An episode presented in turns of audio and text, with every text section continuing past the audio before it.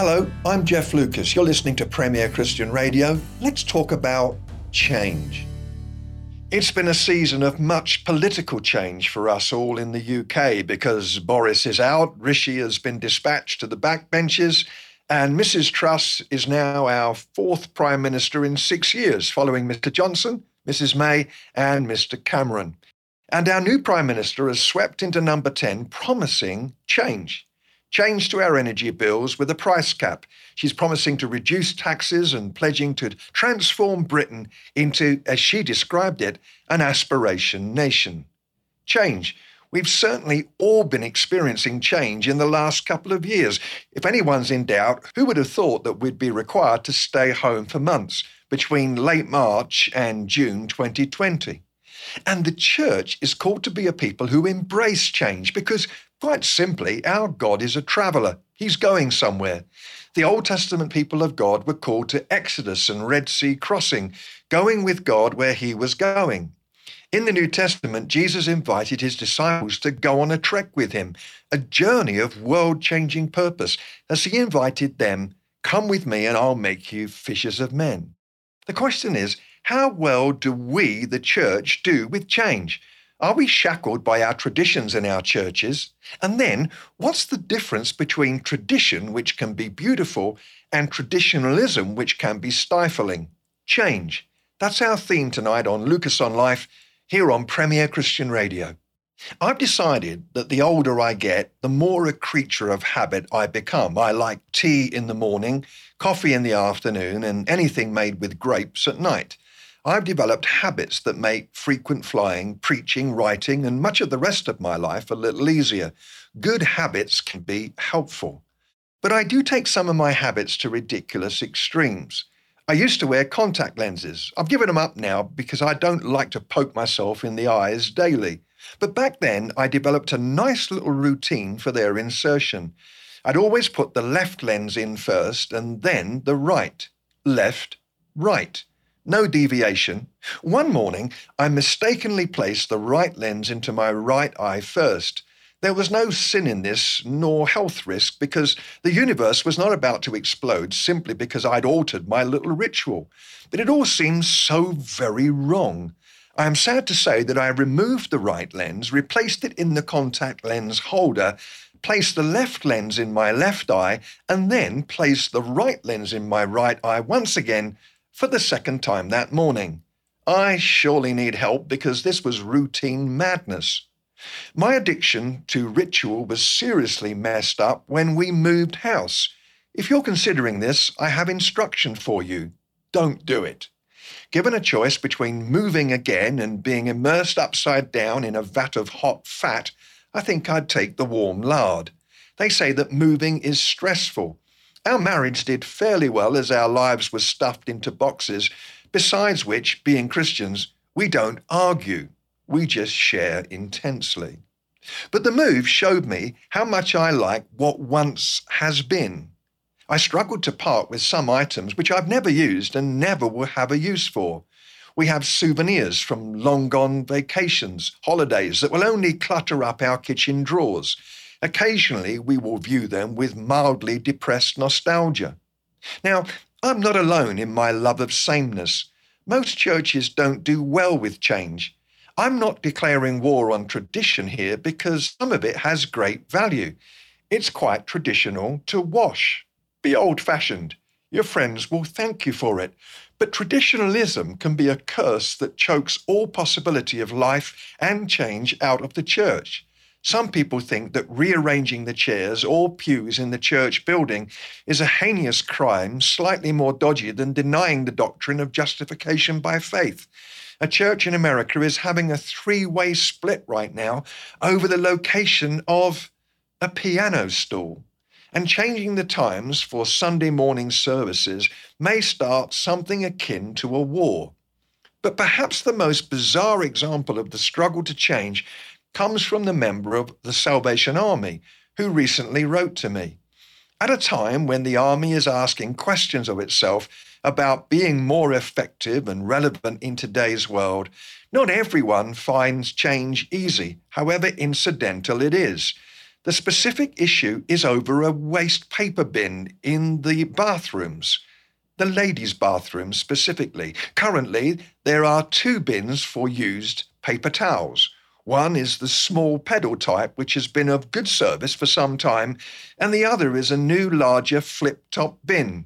Someone asked why there were two bins in the ladies' bathroom. The answer shows thoughtful leadership strategy and perhaps the snail like ability that we Christians sometimes have to change. We are changing to the big bin, but we wanted to give people time to get used to it before removing the old bin, the leaders said. Change comes hard, even when it is for the better. And by the way, I'm not picking on our friends in the Salvation Army. They do a wonderful job. This is a malady that can affect all of us, whatever the denominational tribe that we come from. We often complicate the process of change more because we insist that our preferences surely must be God's preferences. And it's not just that we are offended at change, therefore, surely God is. Let it be known concerning the layout of pews, the bins in the bathroom, the order of insertion of contact lenses, the position of the church piano and its stool, the time we meet on Sundays, and a host of other minutiae, God isn't nervous or worried. I say this reverently. Let's change for God's sake, for His sake, literally. Looking back on it, I realized that it was a ridiculously radical decision, foolhardy, crazy even, but I, I just had to do it. I was a driven man. I was nervous, scared, but something within me drove me to it. I took a deep breath and stepped out like a Martin Luther, marching resolutely towards the door of the Wittenberg Cathedral. Compelled by my convictions, I just did it. It was a historic Wednesday evening. Wednesday night was the time when our church had its weekly Bible study and prayer meeting. As the senior minister of the church, I led the meeting, announced the songs, and delivered the Bible study itself. But this particular Wednesday night was going to be an evening that no one in our church would ever forget. I arrived at the church building an hour before time, switched the lights on, and braced myself. I needed time and space in order to bring my extraordinary plan into being. Flicking on the lights, I paused for a moment. The hesitation almost paralyzed me. Blood roared in my ears as I considered my wild plan. And then, as if stilled for the task by an invisible angel, I gritted my teeth. And I just did it. I did it. I rearranged the chairs. For as long as I could remember, our little church had sat in pew like rows every Wednesday night. Now, there's nothing wrong with that at all. But I've been teaching that the church is a family, not just a study group, and it seemed to me that something a little more informal and relational would be appropriate. And so I put the chairs into a big circle. There, it was done. And then I waited. Thirty minutes later, the good people of our church began to arrive. The first couple were relatively new Christians. They'd not had the benefit of the teaching that there was some kind of divine seating plan, and so, with a smile and a cheery greeting, they sat down without even commenting. But it was the calm before the storm. A few of the more mature believers began to drift in. Some just sat and went immediately into prayer, evidently determined to bring their concerns about the new circular seating arrangements to the throne of grace. Others were more immediately outspoken. Good evening, Pastor. Hello, how are you? Fine, thank you. Praise the Lord. Um, this is unusual. What? The chairs. They, uh, they, uh, yes? Pastor, the chairs are in a circle. This was most observant, and so I congratulated the person for noticing the altered geometry of the chairs. But this, as you know already, was not actually their point. Their observation was a prelude to protest, and so it came.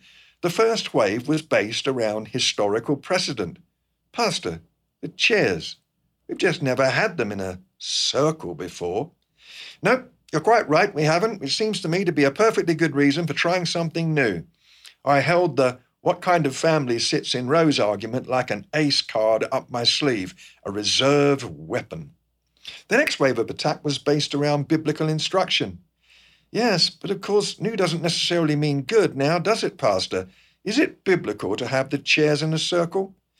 I really wanted to laugh out loud at the idea of a God who would thunder commands about just how his people should sit themselves down when they got together. Well, we got through it that week, but the following week I decided to have another little Reformation moment. We always used to have a cup of tea and a biscuit at the end of our meeting, and I'd been thinking, which is dangerous, why should we have it at the end? Why not in the middle? Were we actually sending a theological signal to our people by consigning the refreshment bit to the end of the meeting? Prayer is spiritual, Bible study is spiritual, sipping tea and biscuits is not quite spiritual. Yep, the chairs were in a circle once again. People were actually getting to quite like the arrangement.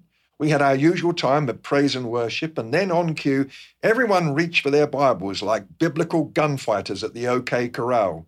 Time to walk on water, or tea as it turned out. Please put your Bibles down for a few moments, I said. We're going to have a cup of coffee or tea and a biscuit or two. The usual biscuits are not available this evening. We're splashing out and having some chocolatey ones. I'm very excited.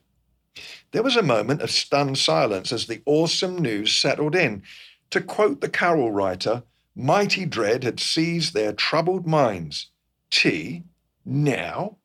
right slap bang in the middle of the service, and not only that, but chocolate biscuits. Oh, the madness of it all, the sheer decadence. One spoke up. You mean we're going to have a cup of tea now? I stood firm. Yes, we are. In the middle of the service, we're going to have tea and a chocolate biscuit. And so we did our chairs in a circle, sipping our tea, savouring the luxuriously chocolatey biscuits, and we had a very nice time. Now, I take my hat off in respect to the members of the church that I was leading back then. All of this seems so small, so insignificant, but on those two Wednesday evenings, we all embraced a little bit of change. We asked questions about why we do what we do and came up with what seemed to be risky conclusions as a result. I'm glad we put the chairs in a circle and put the kettle on. We changed. As we think about change, tradition is a word that's been vilified in recent years. The suggestion from some quarters is that anything that was must be outdated, antique, and religious. Only the brand new, the allegedly creative, and the apparently innovative counts as being significant. The trouble with this is that in pursuit of healthy change, we can end up spitting on history and rejecting out of hand perfectly good practice simply because it's been around for a while. And then we invent new traditions to replace old ones. Tradition can be dangerous. So Jesus taught. Reserving his most withering language for the religious experts of the day, he announced with blistering insight that they nullified the word of God with their traditions. It is the mindless, unthinking traditionalism which refuses to allow the new wine of the Spirit to flow that causes the problem, not the use of the well worn and sometimes even archaic practice itself. Now, I quite enjoy ceremonial tradition, even if some of it can be a bit mindless. If the lawyers in the House of Lords want to perch themselves on a woolsack because wool used to be England's primary commodity, then that's fine by me. But I think in the church, we need to ask why do we have traditions? What's the purpose of them? Some of them are simply formed by habit, the well trodden pathways that result from repetitive walking. Others serve as a link to history and destiny, reminders echoing from yesteryear about who we are and where we've come from. But sometimes traditionalism is more sinister because it's forged out of preference and control. We like things the way they are in our church, conveniently forgetting that Christ died to redeem his church and it's his preferences concerning his bride that really matter. And then we can hide behind the threadbare scenery of tradition in order to control and manipulate what will happen. It was the late, great David Watson who was told by one lady, We don't want any of that supernatural Christianity in our church, thank you very much. Control was the temptation both of Pharisees and disciples. The former were blinded to the wonder of a stinking Lazarus staggering alive out of his tomb because the miracle was just too inconvenient, too much out of their control. Jesus was breaking their self claimed monopoly on things spiritual, and such an enemy of their control must himself be controlled, even by tying or nailing his hands to the cross. But those would be friends and followers of Jesus often wanted to tidy things up around him having a crowd of fussing mothers and children clamoring for a hug and blessing just didn't fit in with the agenda of the disciples. Wasn't Jesus discussing important stuff like divorce with the religious luminaries of the day? And so they tried to shoo the mother and toddler group away, and in so doing, they ignited a terrifying outbreak of anger from Jesus. And then even Peter, such a friend of Jesus, had to learn how not to be a control freak don't go to Jerusalem, Jesus, you'll only die there. Don't think that I'll deny you, Jesus, I'm stronger and bigger than that. Only the thrice crowing of the rooster silenced Peter's control freak tendencies and brought him finally to his knees. So, as we've been thinking about change, let's not throw out everything that has some history in the name of innovation, but let's also beware lest we try to handcuff the hands of God with that old we don't do it that way around here, routine. It's been said that change is as good as a rest, but sometimes change makes us restless. If we're battling with what is actually healthy change in our churches, in our lives, let's be willing to trust God in the midst of change and go along for the ride. Thanks to listeners who've contacted me with thoughts and ideas about future programs, and you can do just that. Email me on lucasonlife at premier.org.uk. lucasonlife at premier.org.uk. See you next week.